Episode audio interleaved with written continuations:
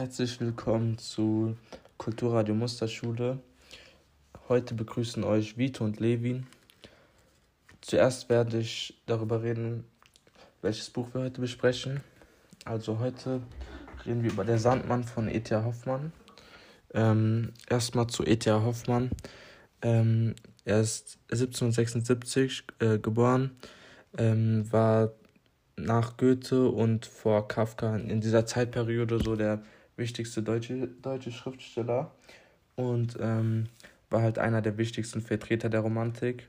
Ist für viele Werke bekannt, unter, unter anderem Der Sandmann oder Der Goldene Topf.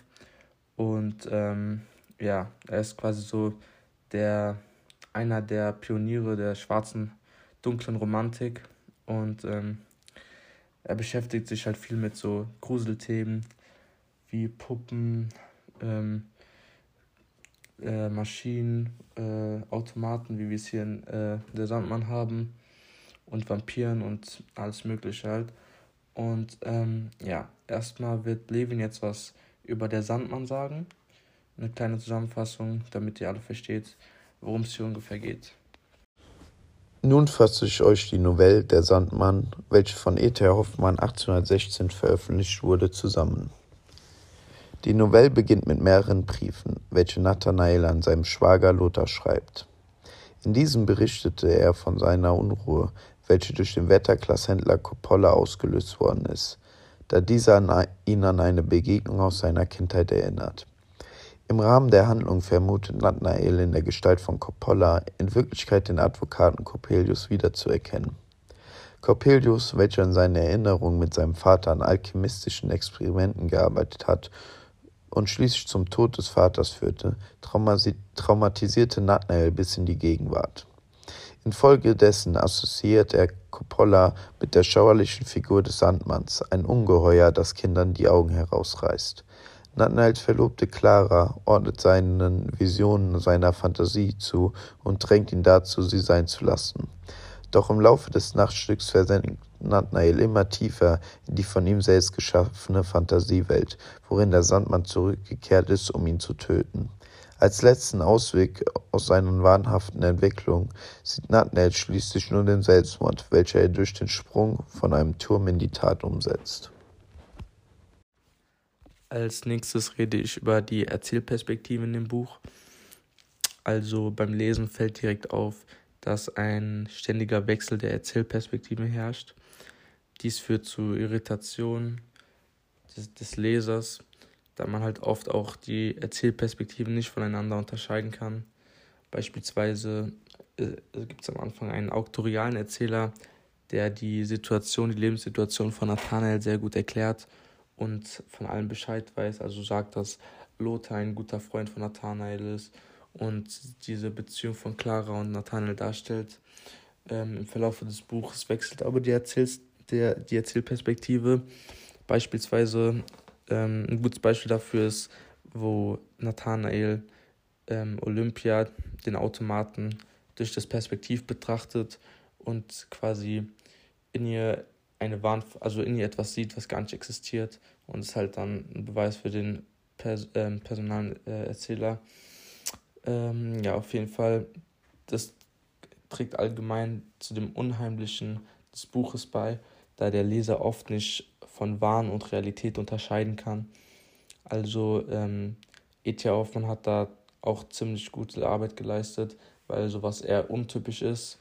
Und ähm, ja, wie gesagt, das macht das äh, Leseerlebnis auch viel interessanter, da man halt selber immer nachdenken muss, ob das jetzt wirklich so passiert oder ob es eine Wahnvorstellung ist, ähm, eine von den vielen Wahnvorstellungen ist, die Nathanael in einem Buch hat.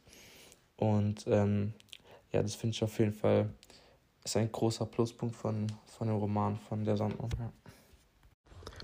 Kommen wir nun zu den Motiven des Nachtstücks. In der Novelle gibt es verschiedene Motive. Das wichtigste Motiv ist das Augenmotiv. Die Augen sind das zentrale Motiv. Bereits in früher Kindheit Nathanaels spielen Augen eine große Rolle, da er die Erzählung vom Sandmann hörte. Dieser streut Sand in die Augen der Kinder, damit die Kinder einschlafen. Als Nathanael beim Beobachten der alchemistischen Versuche entdeckt wurde, drohte Coppelius damit, ihm Glut in die Augen zu streuen und diese auszureißen. Diese Ereignisse prägten Nathanaels Kindheit und frühe Jugend. Als der Wetterglas-Händler Coppola Nathanael Brillen zeigte, fühlte sich dieser, als ob ihn tausende Augen anstarrten. Durch das gekaufte Fernglas beobachtete er Olympia und diese wurde für ihn lebendig. Als der scheinbar geheilte Nathanael auf den Turm erneut durch das Fernglas guckte, packte ihn erneut der Wahn und er, und er Clara für eine Puppe. Er hörte Coppelius Worte, Sköne okay, und nahm sich das Leben. Das Augenmotiv steht in einem engen Zusammenhang zu Nathanaels Wahnvorstellungen. Dazu gibt es zwei weitere zentrale Motive. Erstens das Doppelgängermotiv und das Motiv des Feuers. Das Doppelgängermotiv handelt von der Verwirrung um Coppelius und Coppola. Für den Leser bleibt es bis zum Ende unklar, ob Coppelius und Coppola eine Person sind oder nicht. Das Feuer spielte in Nathanaels Kindheit schon eine Rolle, denn sein Vater kam bei einer Explosion ums Leben. Auch in seiner Studierstadt musste Nathanael aufgrund eines Feuers umziehen. Der Feuerkreis steht in der Handlung für Nathanaels Wahnsinnsanfälle. Als er vom Ratsturm springt, rief Nathanaels Dreh dich Feuerkreis und beendet damit sein Leben.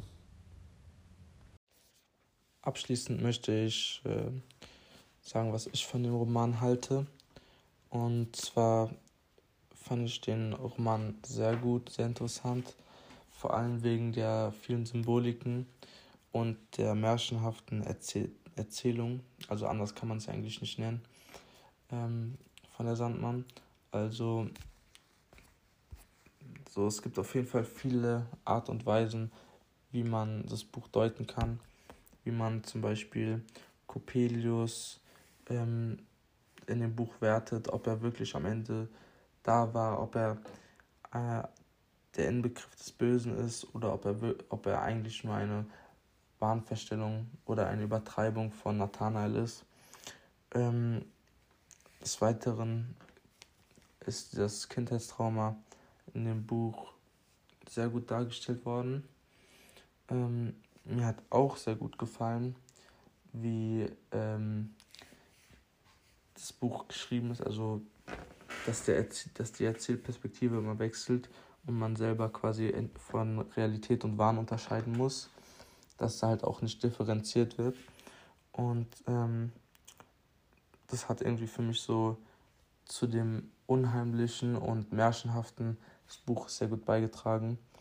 Daran wurde auch sehr gut der romantische Aspekt des Buchs klar. Also nicht, nicht, nicht nur durch das Motiv des Automaten oder des Bösen, was halt immer wieder auftaucht in Form von Coppelius, sondern auch einfach durch dieses rätselhafte, unheimliche Leseerlebnis, was man im Buch ähm, halt hat.